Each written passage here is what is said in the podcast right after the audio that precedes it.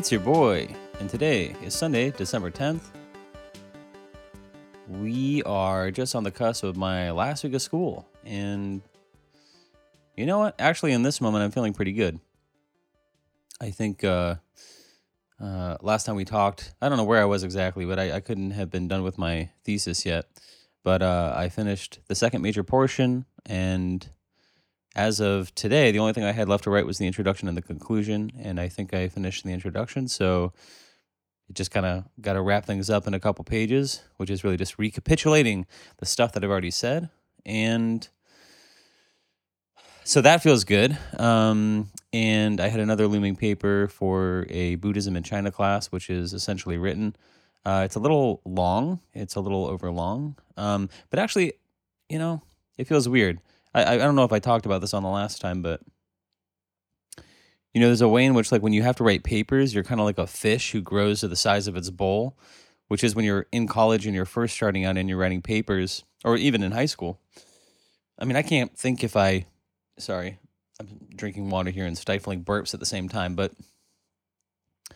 I don't know what the longest paper I wrote in high school was, but it was probably like I don't know five, six, seven pages or something like that. And when you're first writing those papers, that feels very long. And then when you're in college, I feel like most of your papers are usually between five to 10 pages or something like that. And, um, you know, I don't know. I've had a couple stretching things where I've had to write longer papers. I had a final paper for this, like, comparative literature class where I think the paper needed to be like 25 pages or something like that. And I think up until writing the thesis, that was the longest paper I had written, or at least turned in and um you know but it's kind of like i'm trying to think there's got to be a good thing to compare it to. I don't know if it's like running or something i don't know what to compare it to.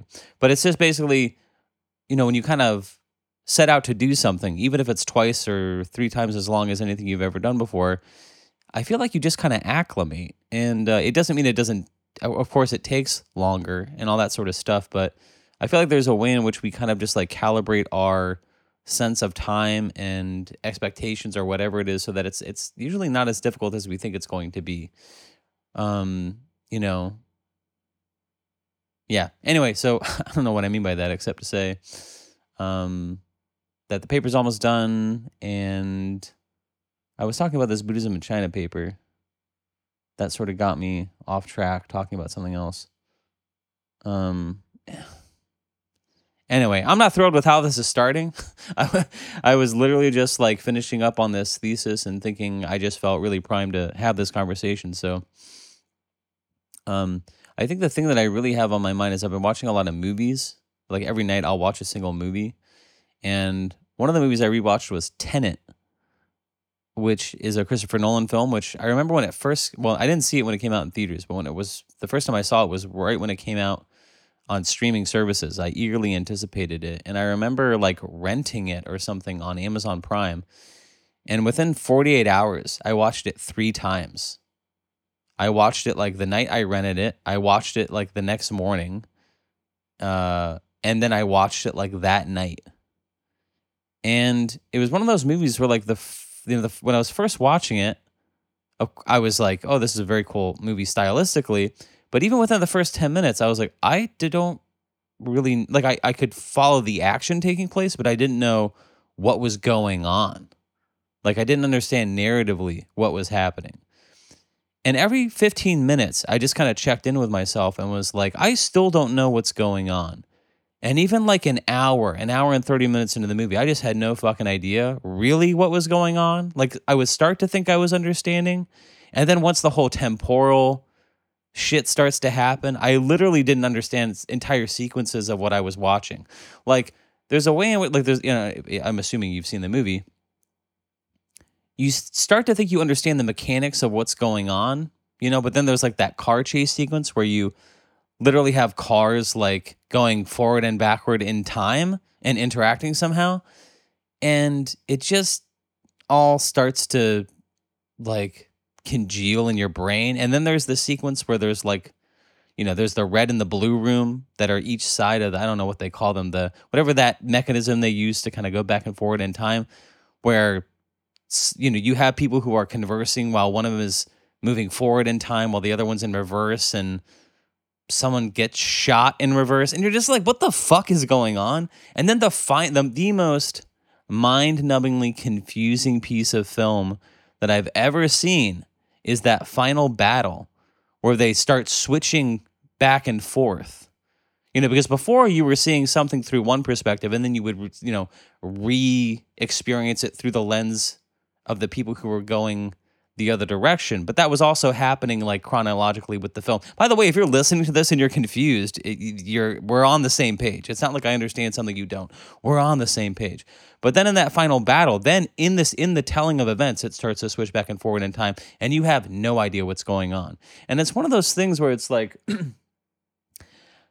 it's not bad or confusing in the way like movies that are just not smart and dumb or pretentious and really don't have any substance. They're just trying to confuse you for the sake of seeming intelligent or something like that. It's not frustrating as a viewer in that sense. I'm actually convinced that it makes perfect sense. And I'm sure you could probably Google it and find a diagram where somebody actually explains everything that's happening. And, you know, it, you know, when I watched that movie, the reason I watch it so many times, I've probably seen it like five or six times, is because it's a legitimately good movie. Like you can watch it and enjoy the craft of filmmaking. But it's also just like when I watch it, it's kind of a meditation on this, you know, axiom that you hear sometimes from artists, which is like consider your audience. And I'm not really sure, you know, I mean, I can kind of take that or leave it sometimes because on the one hand, when I'm watching a movie like Tenet, I go, wow, this is such a great movie, but for the fact I feel like it was written without my understanding in mind. And as I'm going in this, I realize that this is a theme I've reiterated over and over again. So I won't, I won't, I won't hit this uh, too hard or stay on this for too long. I hope. But I always compare Tenet to Inception, which is a movie that works very hard to make sure that you understand the mechanic of what is about to unfold because it's about to do something very complex, right? It's about to be a dream within a dream, and it wants to make sure that you really understand. And in fact, the whole Elliot Page character is injected into that movie to act. I mean, this is how I see it: is injected into that movie to act as the audience member. And you see this sometimes in films; they'll insert some, you know, it's usually like an intern or someone new to the team or something like someone who has a lot of questions so that in a plausible narrative way, the writers can inject someone who can ask the type of questions the audience will have in a way that narratively makes sense so that they can convey information. So if you notice in the exposition of Inception, there's a lot of Leonardo DiCaprio's character and other people explaining things to Elliot Page's character. Um, now, when you rewatch Inception, the movie suffers a little bit from that because you realize so much of the dialogue is expository. Um, but still, it serves the movie because you really need to know what's going on. And when you watch that movie, you're completely caught up. I don't, I mean, I, I really can't think of a moment where you're watching that movie where, unless you're really not paying attention, that what is actually happening is over your head. It's actually fun because you're in on what's going on. Now, Tenet and actually, I, maybe I've talked about this in the context of Interstellar as well, because I did rewatch that. When I was in Taiwan, I saw Oppenheimer, which was Christopher Nolan's latest movie. But I rewatched Interstellar with the host family that I was staying with for a couple of weeks. And that's a movie that, although it like is very emotional at the end, it, it like has a nice catharsis, and I think it ends up in a good place. It's a very frustrating movie to watch because, on the other hand, that movie is so like kind of like bad poetry and it's very at least at least to me it very much seems like Nolan's aspirational science fiction film. Like I heard one time I heard a director say one time that every director secretly wants to create a musical at some point in their career that there's just something about doing a good musical that I think is somehow demonstrative of like a good director or something like that. And I think there's a, a tourist uh, desire to create a science fiction film. Um, I feel like is it Steven, Steven Soderbergh did it very well with Solaris. Is a movie that stands out in my mind as like a very good science fiction film from a modern director. Um, of course, but everyone's aspiring to be Kubrick's 2001, which we talked about. Um, a bad example, although it's not it's not really a bad movie, but it is clearly a very overt example for a, a, a, a asp- aspiring a tourist to create a science fiction film is Ars is it Ars Ad Astra. That's it. Ad Astra, the Brad, Brad Pitt movie. Go ahead and watch that. And it's basically Heart of Darkness or Apocalypse Now, but in space. Um, but uh, Interstellar is a movie that suffers from almost too much exposition with kind of the kind of bad poetry or something. The sort of uh, mm, hollow profundity that Christopher Nolan movies have sometimes. Uh, but then Tenet is, the, and I don't know if it has something to do with the fact that that movie was, I don't know if it was made during the pandemic, but it was released during the pandemic. But when you watch that movie, there's just something kind of confused about its exposition. Where once you've seen it a couple times, you're kind of filling in blanks that just aren't really there.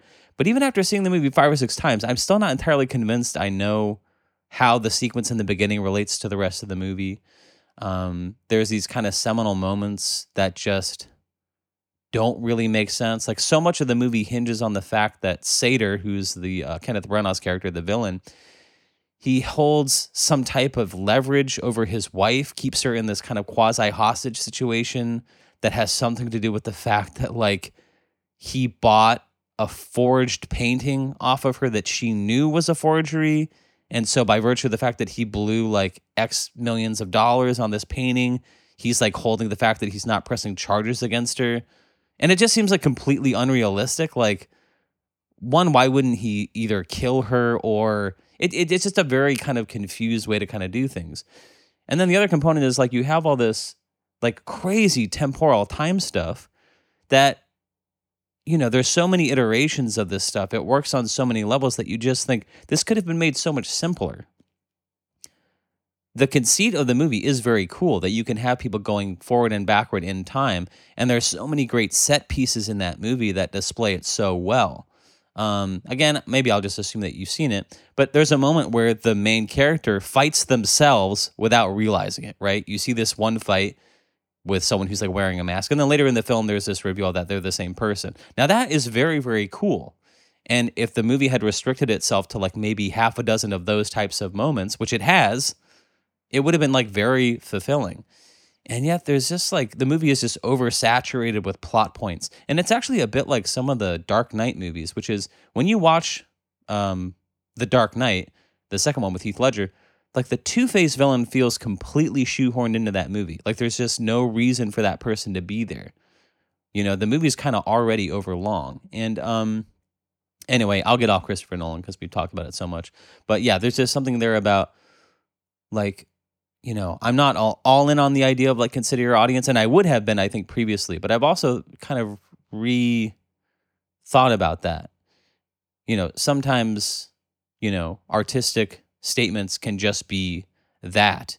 And I think it actually came like I think part of this was like came to my mind when I was thinking about the video game creator Jonathan Blow, who was talking about Gravity's Rainbow um, which is a novel by Pynchon, which I absolutely detest. Or uh, when I read it like many years ago, it was just a, a, hateful reading experience. But it was one of the things that you kind of have to read.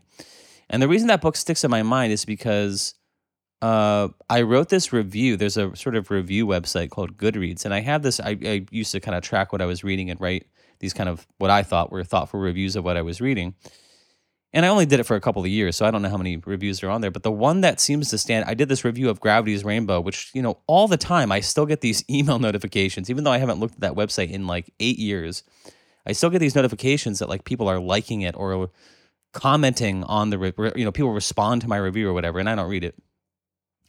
But what I do remember is I wrote this kind of snarky dismissal of the book where I called it like a hateful reading experience. And the reason we don't hear from Pynchon is because uh, you know, he, he really has nothing to say. And if we gave him a microphone in 15 minutes, he'd be found out. And there's nothing in Gravity's Rainbow that doesn't approximate, you know, uh, what anybody with a library card in 20 years, which was like the distance between his last book.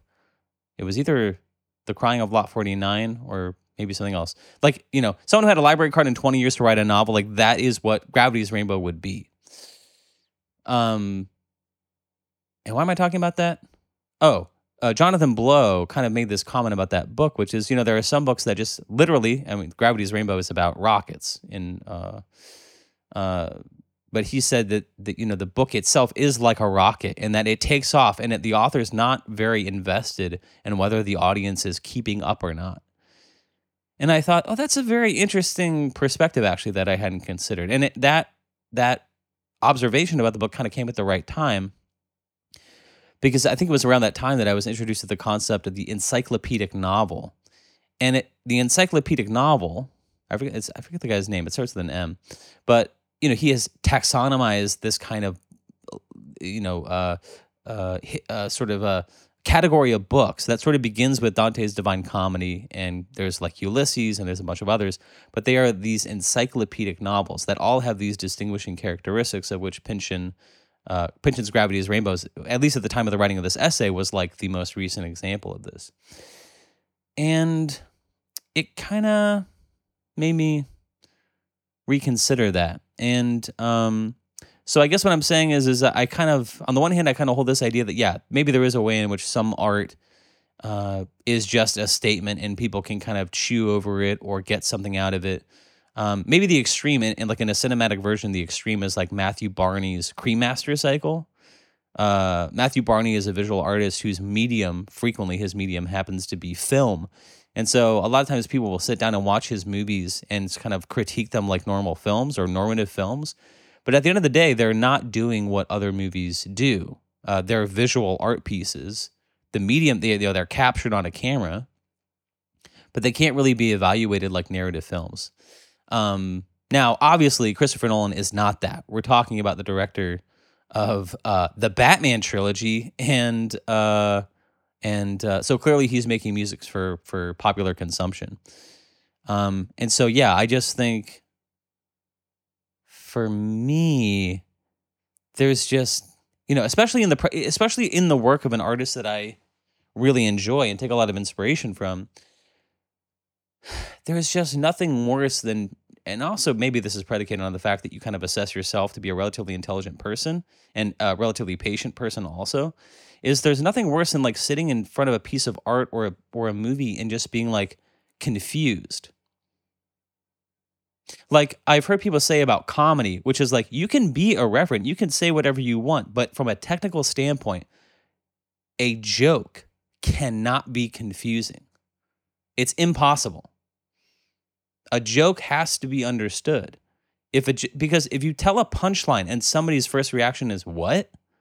That's like the worst thing in the goddamn world because then you have to explain it. And explication is like antithetical to comedy.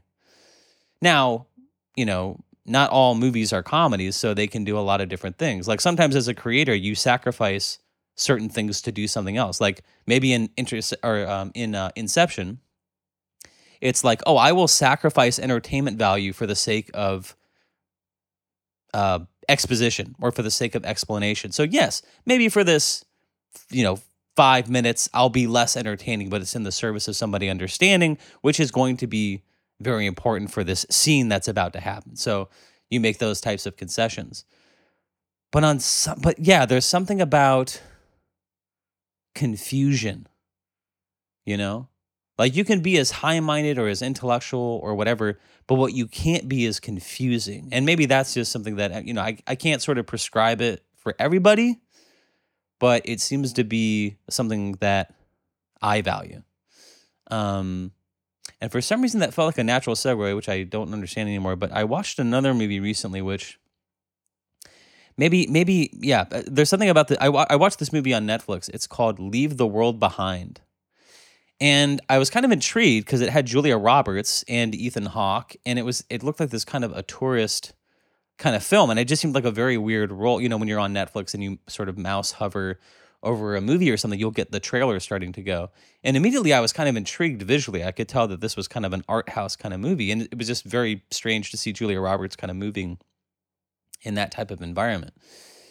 And uh, so I didn't look into anything about the plot, which is kind of my favorite way to watch a movie. I just sort of decide to watch it and uh, let the film kind of tell the story rather than watch the trailer or read reviews. But I admit I did do that thing. Excuse me. Sorry. I'm I really am like I don't know if I drank water too fast or what.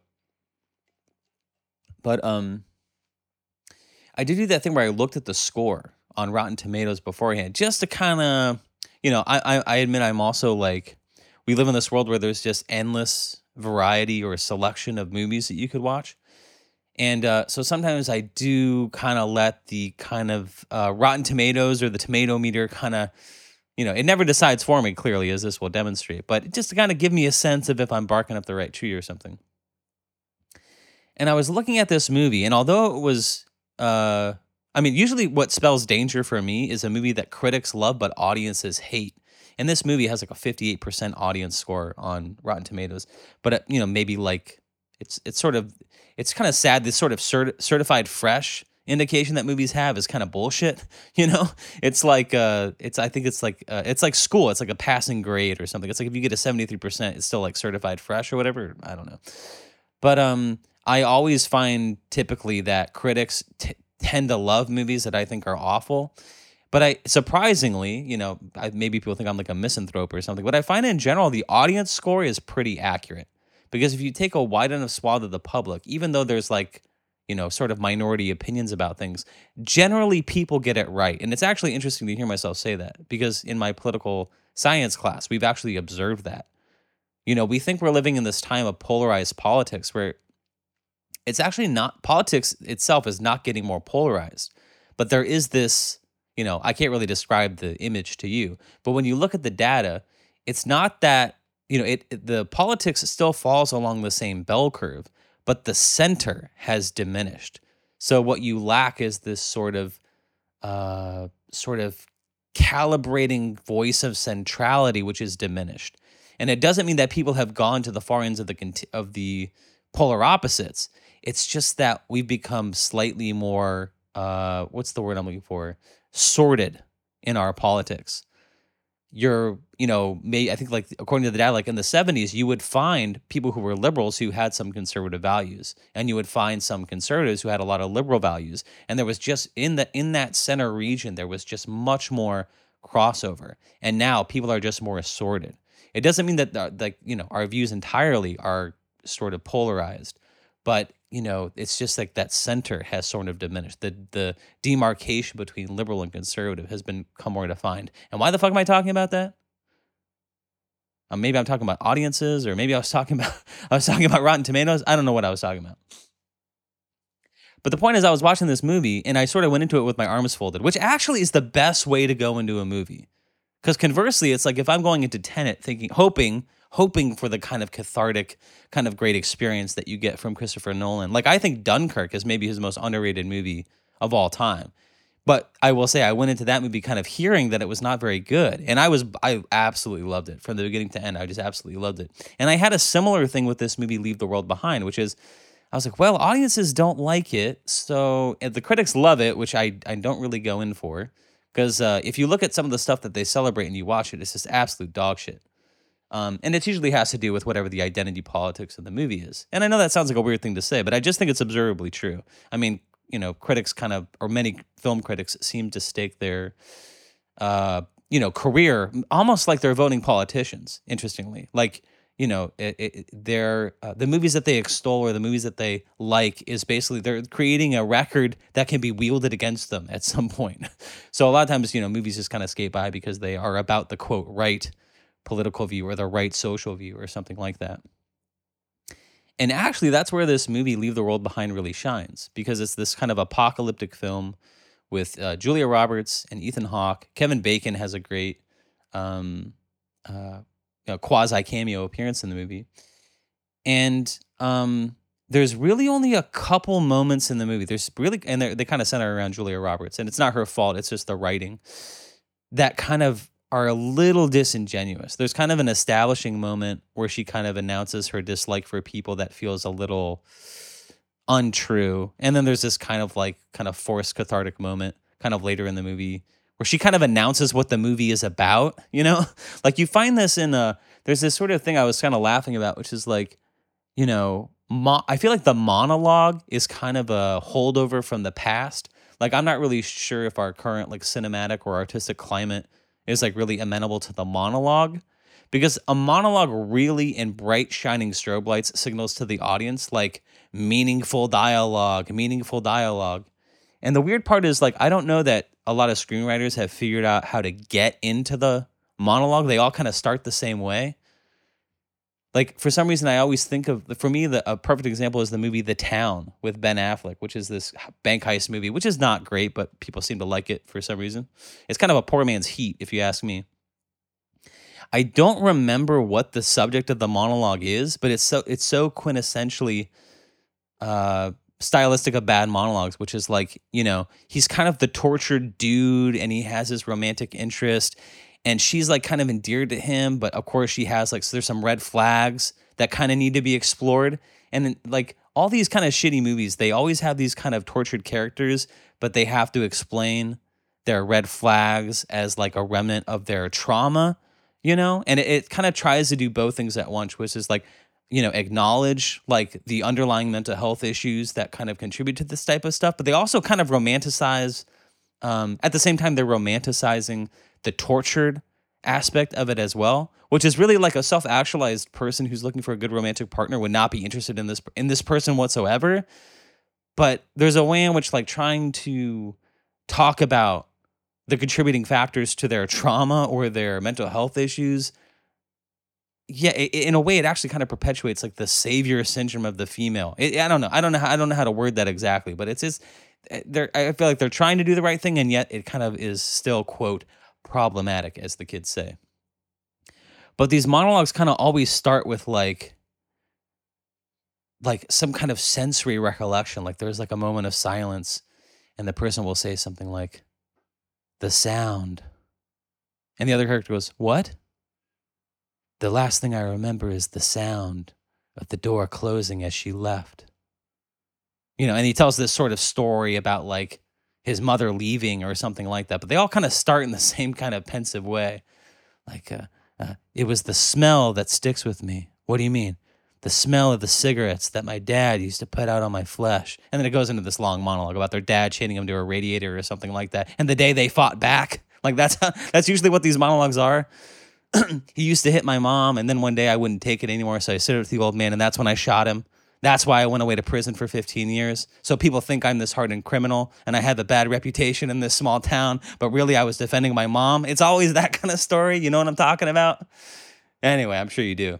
Um, so there's like a there's like two moments like that in this movie, but otherwise, I was watching this movie that is kind of a post-apocalyptic. It's it's a, a, an apocalyptic movie, and you think, how many more of these fucking movies are people going to make?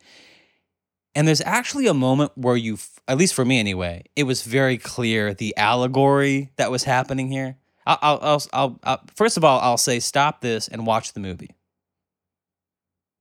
Okay, but I, I want to talk about this. Okay, so I'm, there's going to be some spoilers here. You should just watch the movie and let it unfold because that's the purest way to watch it. But it's basically about Julia Roberts and her husband, and they wake up one day in New York City, and she has announced, "Hey, I got this Airbnb for us outside of the city." And guess what? We're fucking going right now. We're getting away because society sucks. It's predicated on this thing of like, ah, people are horrible. We want to get away from them. So they end up staying at this beautiful Airbnb. It's like a mansion, and there's like a pool, and they bring their two kids and, you know, from the very beginning, though, you see that there's these kind of technology disturbances that are happening. And as they're kind of gathering things, they're noticing, oh, there's some punctuation in the Wi-Fi and in this and in the GPS and that sort of stuff, but everything seems to be going okay. Meanwhile, Julia Roberts happens to see Kevin Bacon, which is always fucking weird. like they do this thing with cameos sometimes where it's like they have someone sort of appear, and it would be much more interesting from a creative or artistic standpoint to just kind of let that happen and only later have it be meaningful and kind of revelatory. But if you're just watching a movie and Kevin Bacon shows up, you're like, hey, we're the f-? you're you're literally watching the movie thinking, hey, we were introduced to Kevin Bacon and haven't seen him for 45 minutes. Like, what the fuck? Like, he's got to show up. So there's a there's at least a part of your brain that's burning calories, like waiting for Kevin Bacon to show up again. Um, that like they should have just chosen like a competent no name actor. Um, but um, and for some reason that's reminding me of Kevin Spacey in Seven, which is the the the the reverse of that, which is also very cool sometimes, is you have a very major character that only appears at the very end of the film. Or you do that thing that Scream did, which is if you go back and watch the trailers for Scream when that movie came out in like, I don't know, 99 or I don't even think it was 2000. It may have been like 97 or whatever. When that movie came out, all of the trailers and promotional materials really featured Drew Barrymore, you know? and it was I think it was kind of pitched as like a campy kind of because I think her career was kind of like not really doing a lot at that time as a kind of return to the career of Drew Barrymore.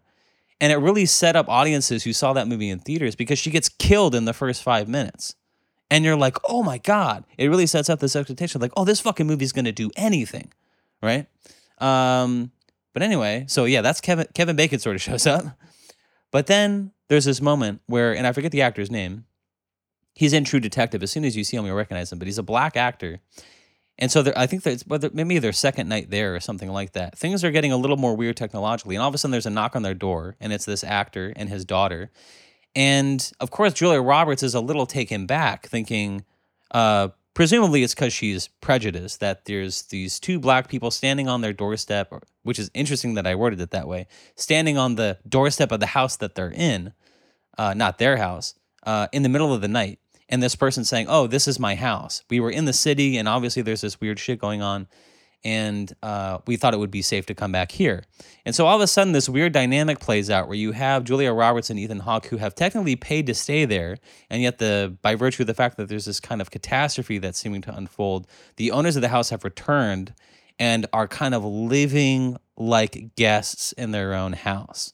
Now, there's a moment where it sort of clicked for me as I'm watching this, where I go, well, of course, this is an allegory, um, you know, for the current state of living in social America, which is you have white people who are occupying a legitimately nice space which they technically, uh, maybe even if they paid for it, quote, quote, on some level, they're basically occupying someone else's territory.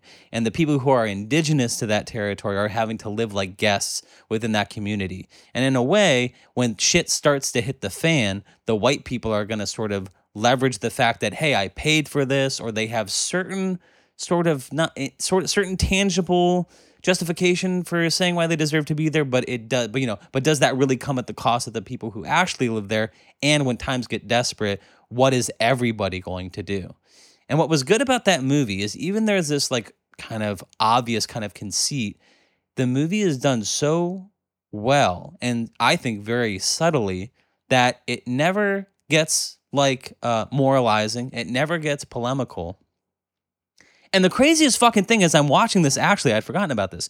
When you're watching the op- opening credits, you realize the movie was executive produced by Barack and Moshe- Barack and Michelle Obama, which is fucking crazy. I should really look into that because I had forgotten about that. But I remember that from the opening sequence and thinking, this is a very politically charged movie. It's just bizarre that a former president and first lady like were producers on this film. I just don't know how that how that fucking happens.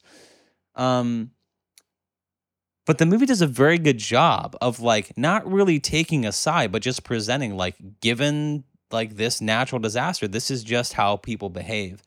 And it does a very good job of making you kind of completely sympathetic and understanding of every single person's perspective.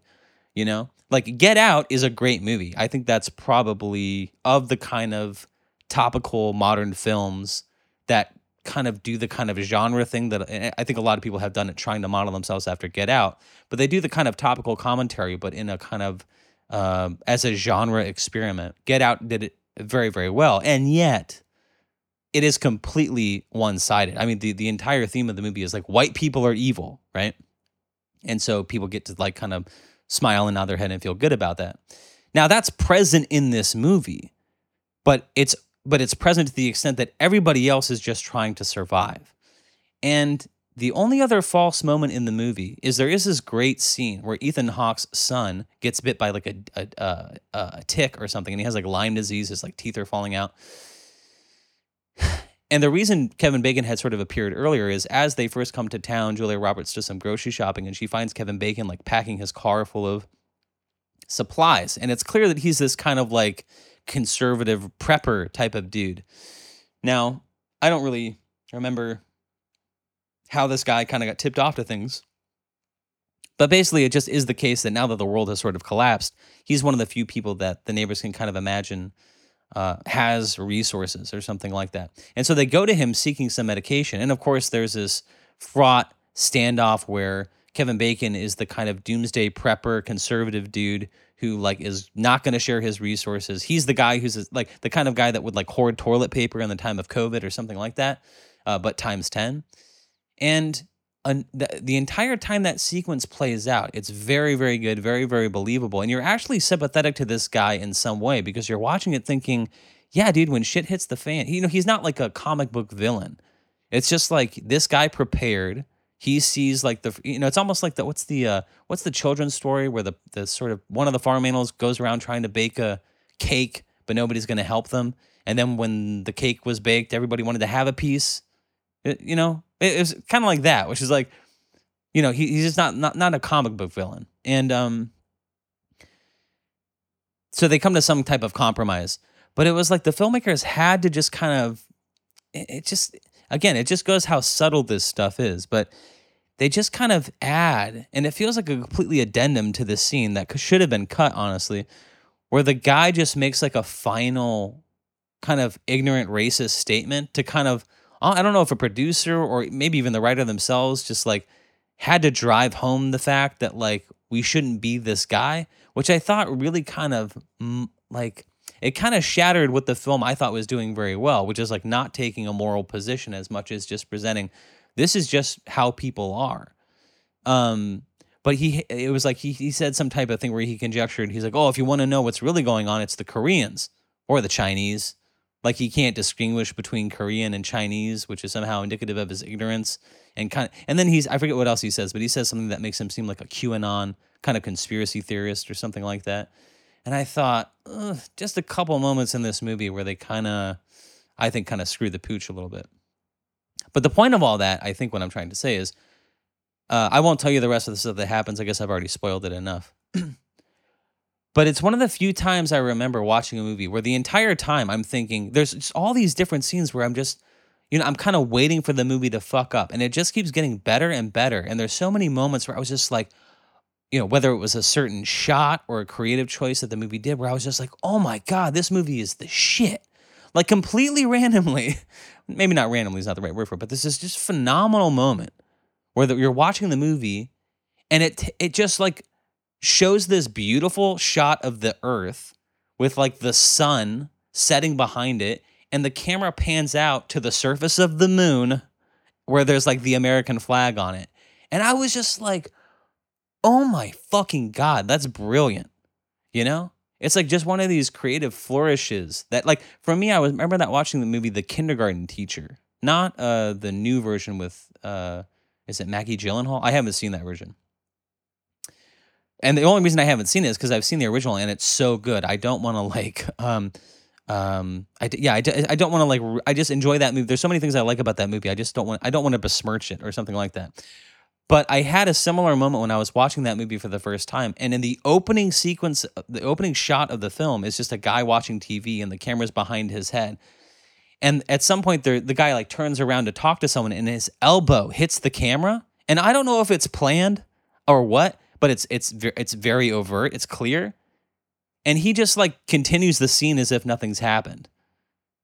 And I just I I literally just slammed my hand down on my keyboard on the space button and paused the movie and was like, "That's one of the coolest fucking things I've ever seen in a movie." And as you watch that movie, there's just these interesting moments that are completely unaddressed and they're not like uh, breaking the fourth wall where like you know uh, like uh, in funny games i don't know if you've seen that movie but like the villains like turn to the camera and start addressing it and they're kind of eye roll inducing like a kid will just like run up and like scream into the camera you know it's because it takes place at like a kindergarten. The kids are kind of playing. One of them will just like run up and like grab the camera and scream into it and just keep playing. And it's just these kind of inspired moments of like breaking the fourth wall. And there's something about that shot. There's a couple other kind of shots of the globe, so it's not completely divorced from whatever's happening in the movie. But you just think that's just a fucking crazy shot to, to, to cut to but it just speaks volumes. And it's the type of thing that I, I, you know, when I look at the poor ratings, I, I wonder if these are the types of things that other people hate. But there's just so many moments that I was like, this movie's fucking brilliant. And normally, when you're watching a movie, especially streaming, because maybe you bump the mouse or you can pause it to go to the restroom, you kind of have a sense of where you are in the movie. You're like, oh, there's 20 minutes left, there's 15 minutes left, things are going to be wrapping up here. I had no idea the movie was about to end. I mean, you certain it's certainly building to something, but it has one of the best endings to a movie I've ever seen. It's very frustrating, and of course, you you know, it's one of these kind of uh, No Country for Old Men kind of uh, you know, kind of a, uh, blackout kind of abrupt endings, or like the ending of The Sopranos or something like that. But it was just uh, absolutely brilliant. I was watching it, and it was such a great moment of like returning to this theme that's kind of been coming up in the movie. It's relating to the show Friends. And all of a sudden, the camera just fucking cuts to black and the credits roll. And I just jumped out of my chair and I went, God damn, that movie was great. God damn, that movie was the shit. And I liked it even more that people didn't like it. Because my favorite thing in the world is to stumble on something, one that other people seem to not like, and I genuinely like it. I mean, I consider myself a contrarian, but that just seems to be the case. I don't I don't think on some I, I don't have access. If there is a part of my brain that's just like looking for things that people don't like, I don't have access to that part of my brain. But it just I just go, it, it feels like I have a secret. You know what I'm saying? And it's just wild to me that this movie's on Netflix. And although the critics seem to like it, and I happen to agree with them this time, audiences don't like it. And I just felt like, God damn it, that's awesome. Because then I, it's like I have, in a way, it almost, maybe you draw closer to even the actors or the filmmaker or something like this. Like, like I hope Julia Roberts and I hope Ethan Hawke and I hope the other people in that film know that they made a good movie. And I don't know. Maybe like actors or even authors sometimes have this thing where like the thing that they get celebrated for is not their the, their favorite thing that they've done. I know I, heard, I saw an interview one time with uh, Elijah Wood, and I can't remember what movie he had done, but he did. He was in an interview and somebody mentioned a movie, and he was so thrilled that the interviewer mentioned it because he said nobody ever brings that movie up to me, and it's my favorite movie that I've ever done. And I think I've probably alluded to this in other contexts, but I think about that. I think the first time I was ever turned on to that was by Anthony Burgess or Anthony Burgess, the author of A Clockwork Orange. And there's an introduction that he wrote to uh, his book called A Clockwork Orange Resucked. And you can probably just find it online somewhere. But he talks about how, in his mind, Clockwork Orange is not only not his best book, it's it's not great. Like he thinks he's written other books that are much better that nobody seems to pay attention to. Um, I think Stephen King probably feels this way too. I mean, at least in the interviews I've seen, he always seems to think that his best book is Salem's Lot, or at least it's a book that he comes back to over and over again. That, you know, it's canonical. Obviously, a lot of people have read it. It's been made into a movie and all that sort of stuff. But at least for me, also, it, it's not the book that comes to mind. Like I think a lot of people think The Shining, or especially It, which is I think a little you know, I don't know. I think those movies are not good. Uh, actually, I don't think any of them are. I mean, the original TV series, I mean, people have a certain romanticism for it. Obviously, it was very formative for me too. That scene with the sewer is is iconic, obviously, but it's not a good movie. Like you don't watch the series and go, "Oh, this is a very good film," and and for the you know the new movies were just very bad as well. Stephen King is just very hard to do. I think uh, there could be a way in which Stephen King is like Shakespeare, where maybe you're better off just kind of taking the idea and like running in your own direction with it. Because for some reason, Stephen King just doesn't seem to translate very well. In fact, the the the best Stephen King movies are the ones that aren't horror, like Shawshank Redemption, which it's kind of a bit of a pub quiz trivia that it's based on a Stephen King book. Uh, or a, a, Stephen King short story, but it is, or Stand By Me is based on a, a short story from the same collection or Green Mile. A lot of people don't know Green Mile is based on a Stephen King book. um, but where was I going with this? I was talking about Leave the World Behind. Um, yeah, I don't know. I mean, I really, I mean, on the one hand, I feel the need to talk about it, and I want to talk about the things that interest me about this movie. So that's kind of what gets talked about. But I, you know, so if I spoiled it for you, I'm sorry, but I still think you should watch it. I think it's a great movie that apparently people are not enjoying very much. But uh, I think it just goes to show you that sometimes people don't know a good thing when they see it. The uh, maybe a, a good counterexample to that, and it looks like the only thing we're going to talk about. the only thing we're going to talk about is movies. Um, so I hope that's okay. But um, the, I guess a counterpart to that would be, and this is my contrarianism. When a lot of people like something, I don't want to watch it. Like I think the the best example of that for me is like the Strokes. Like when the Strokes came out, I like didn't like them because they were very trendy and they kind of had like that affected kind of old sound, right? Like the the music was engineered in such a way that it sounded like it was from a different time period. And I thought I thought I don't know. I just thought it was very gimmicky. And then you flash forward like 10 years later and I went back and listened to their music and there was a period where like their first 3 records uh maybe their first two records, I could be confusing. Maybe the 3 comes from Kings of Leon but the Strokes, like first one or two records to me were fucking perfect. And I just had those things on repeat for like at least a year or something like that. But that's one of those things that I realized, oh, maybe other people were onto something and I came to it late just because I'm a, you know, contrarian or something like that. I had that with a movie recently, which is All Quiet on the Western Front, which is I saw it on Netflix and I knew it was I think it won like Academy Awards or something like that. But it was, you know, it was it it looked very beautiful. And um, it, it's the type of movie that I should have wanted to see, but I think by virtue of the fact that it was getting celebrated, I was like, eh, I don't want to watch that crap. But also, it was like, I think part of it too, which is, I spoiler alert, I ended up watching it recently and absolutely loved it. But I was like, how many more war movies do we need to see, right? Like it was clearly a movie about like you know trench warfare in World War One, and everybody's dirty, and everybody dies, and isn't it awful? And you go, yeah, what didn't we kind of, didn't we kind of like wasn't Saving Private Ryan like the final frontier of this kind of filmmaking where we sort of in a very like you know the the handheld camera and like blood and dirt splattering on the camera we kind of you know demonstrate for people what war is actually like that it's not the i don't know maybe pearl harbor like what's a i don't know you, you know the type of war uh, black hawk down maybe is not the best example of what i'm talking about but the kind of celebratory war braveheart kind of you know, once more into the breach kind of battle. It's really just like bloody and dirty and uh, disgusting and uh, insane when you actually think about it, what war actually is. I guess I had sort of assumed that Saving Private Ryan was like the final frontier of that. But All Quiet on the Western Front is, you know, wow. As I'm saying it, I go, is it the best war movie of all time? I don't know. Maybe in a certain way. I think I'm hard pressed. I mean, even more than Saving Private Ryan, it's just insane to me that you watch that movie and you actually, in a new way and in a conscious raising kind of way, it kind of reminds you how horrible war is. And the fact that people actually lived it and that this is the type of thing that actually happens in the world that people live through or don't. I mean, in a way, actually, that's what the movie does very well. It not only is kind of bewildering in its presentation of, oh, people actually live this experience. But it does a phenomenal job of not just, I mean, I think a lot of war movies do the kind of mass casualty kind of.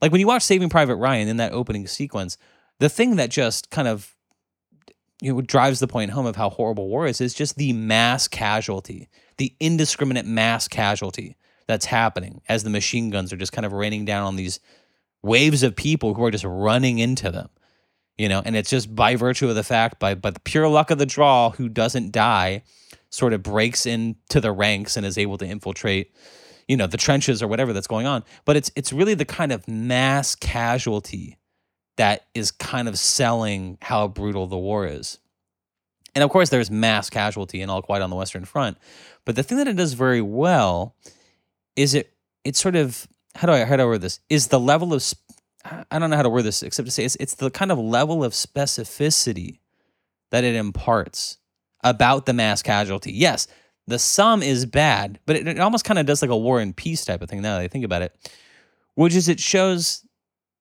the tragedy is not the the mass casualty. The tragedy is the sum of individual tragedies that are happening inside of this, which is obviously a movie can't tell you the story of every single person who dies, but it gives you enough detail and shows individual deaths in enough detail that what it really communicates to you is the tragic loss of this individual. And then when we zoom zoom out, you know, the collective sort of individual tragedies amount to this kind of huge tragedy. Like, for example, there's just this moment where the protagonist like kills someone, stabs them a couple times with a knife, but by virtue of the fact that they need to hide, are kind of forced to stay in close quarters with this person as they're dying. And so they have to kind of witness this person's death. And it does a and, and also they like, you know, it, it's just this brutal scene where he like tries to keep the like has this wave of remorse. Now and instead of just like killing someone and running off, he has to sit and like see this unfold. And it's this horrible moment where this the the person who kills him has to sort of face the fact that they've actually taken a human life. And it's their incredulousness of the fact that like oh my god like I killed someone. And also the look on this person's face of like oh my god this is how I'm dying like this in it's just an absolutely tragic scene and um and, and yeah, and for some reason, I'd have to th- maybe watch it again or think about it more. But the movie just does an incredible job of just really demonstrating that each life loss is its own kind of I don't know Holocaust was the word that came to mind. But uh, all I'm trying to say is, is that each loss is profound and deep, and it's it's and and the, the other thing the movie tries to do too, which I think I, I don't know anything about German history. it was just bizarre to me that as I was watching it, you're watching world a movie about World War One, and at first you're like, how are the you know is there a way in which I'm kind of primed not to be sympathetic to the Germans, like, um, you know I know I have my own kind of American Western bias here, but it's like you know, I'm not sure that they were the good guys in World War One either. Like I, I sort of always frame the Germans as like the villains of World War One and World War Two. So I think, how am I going to watch this movie kind of sympathetically? And I don't know if it was a historical fact or if this is just the way it was a mo- movie made for a German audience, more or less. But it was just weird that the, the movie kind of hinges on this kind of like uh, armistice that they're trying to reach between the French and the Germans. In, in the wake of these mass casualties, the Germans are kind of in a position where they need to make a treaty with the French. And uh, the it's it's just bizarre that the French are kind of portrayed as villains in those conversations, and the French are kind of like, or I'm sorry, and the Germans, at least who are present in that conversation, are portrayed as like trying to act out of mercy and and you know sort of stop the mass casualties that are happening on their side.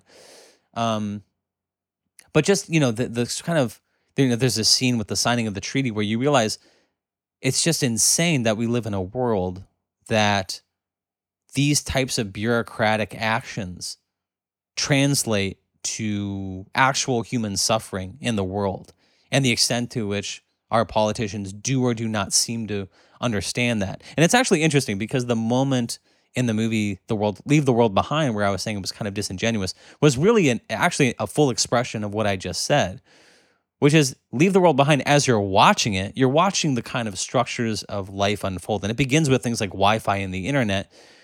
But what that really, I mean, is you could do it as a simple thought experiment, but you're also thinking it as you're watching the movie, which is you realize that the the order that we think exists in the world is actually a fabrication. You know, and so Julia Roberts has this kind of cathartic moment where she expresses, but is simultaneously explaining to the audience the point of the movie, which is we all live with this abi- or it's kind of delusional uh, this abiding delusion that someone is in control.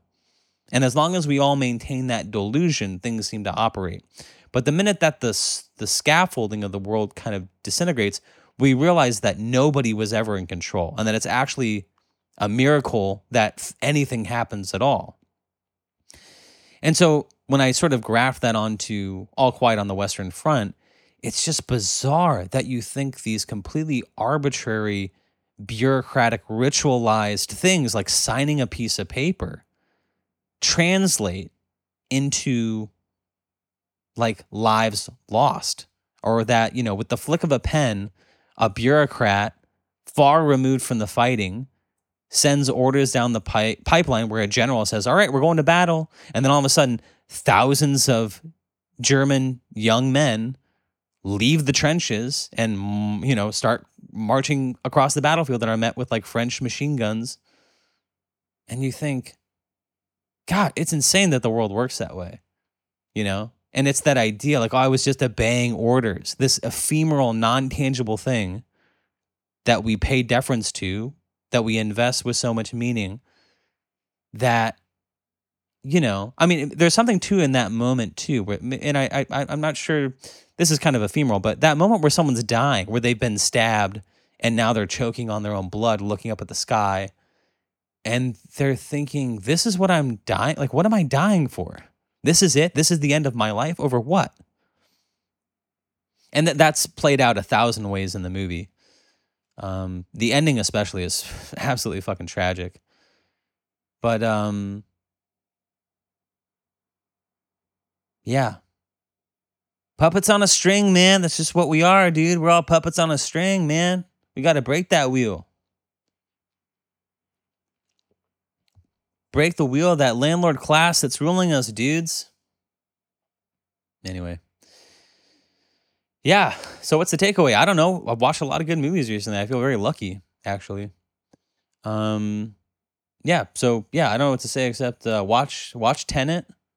Uh prepare to be frustrated. But watch Tenet, watch Leave the World Behind, which is great. Watch All Quiet on the Western Front. I'm trying to think. We have a couple minutes here. Is there anything else I can recommend? I will say I watched this in well, did I talk about that movie Manodrome? I think I mentioned it briefly, but it's with Jesse Eisenberg and it's kind of a I don't know if I can think of another kind of movie that is um um I don't know, kind of incel related. And it's not that Jesse Eisenberg is an incel. In fact, a lot of the movie hinges on the fact that his girlfriend is pregnant with his baby. But it does kind of touch on that. It's not a great movie. I would kind of recommend that. But uh, why did I bring that up? I don't know why. Yeah, I don't know. I don't know what's going on. I don't know what to say anymore.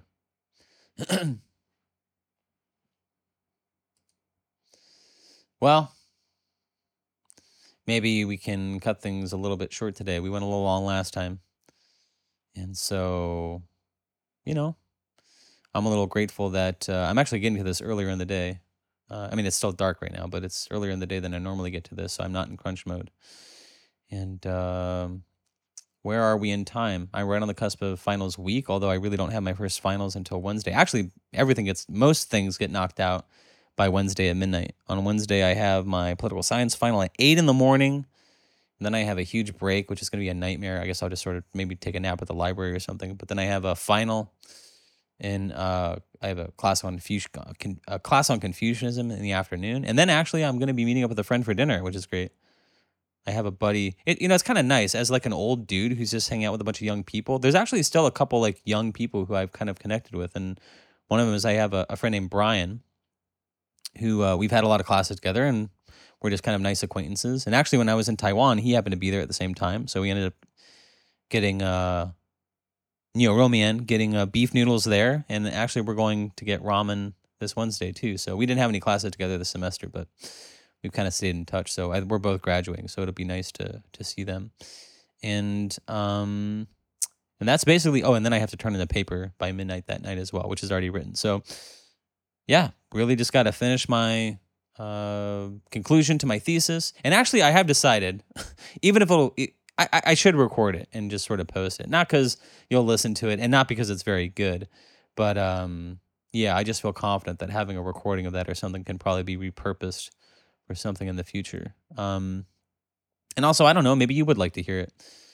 Um, I think the problem is uh, I'm sort of anticipating like stumbling over words and stuff and sounding like an idiot as I read it. Basically, what I'm saying is don't expect like audiobook production where it's actually interesting. I've watched like people who do like voiceover work in their homes, and it's actually, you know, before you know, you think you know the the sort of typical movie trailer voice guy. You know, they always say like in a world, that type of guy. I did see a kind of a special on that person, the sort of the sort of is progenitor the right word, the progenitor of that. And he was like the first person who, by virtue of his success, like had built like a voiceover studio in his home. So he had like a sound booth and the nice mic and all that sort of stuff, which was like unheard of in like the 90s when he was doing that stuff. But he was so successful, he could like build that into his house. It would be the equivalent of like Bon Jovi or something having a recording studio in his house. You're like, what the fuck? But now recording materials are so cheap that anybody can like be an aspiring voiceover actor. And so people buy these like ISO booths and they like have these nice mics and they kind of do their voiceover book or their audiobook readings. But I remember I saw a video of one guy who did this for a living and he would just kind of talk about the technology that he used. And I think I actually only stumbled on this because I was looking at like a for a preamp, which I happen to have and don't fucking use anymore. Um, but um, yeah, maybe you've noticed a, a um, um, deprecation in the sound quality of the audio. I don't know, but um, it's just too complicated. But the point is, is that I would watch him do his voiceover work, and he would do like these audiobook recordings, and he had a clicker in his hand, which I thought was very interesting. You know, the type of clicker that I don't know what they would use used to use it for, but like I feel like it's, it's like the exact same clicker that like nuns would have, where they would like click and people would like sit or stand or something like that. But it, he would just kind of hold it by the mic, and every time he made a mistake, he would make a click, so that there would be like a sharp peak in the audio waveform, so that he could just kind of go back and pick up where he had make mistakes and stuff like that. So anyway, I don't know why I'm talking about that except to say don't expect that. I'll stumble over my words a lot and there'll be a lot of mistakes. But uh, yeah, May and, and uh, I don't know. We'll probably have to do it in a couple installments here, but I will do that at some point. I will read my thesis to you, and you could either see how smart your boy is or what a colossal blowhard and a waste of time his investment in his education has been. So those are things to look forward to or not. Otherwise, I hope you enjoyed this survey of films that I've been watching recently, and I've I've seen some other movies as well. I guess we're just not going to talk about them. Uh, but maybe I'll have some new ones for you next time we connect. Otherwise, wish me well on my finals, and I hope you're doing well in your own life also. And uh, thanks for your time. Thanks for listening, and ciao for now.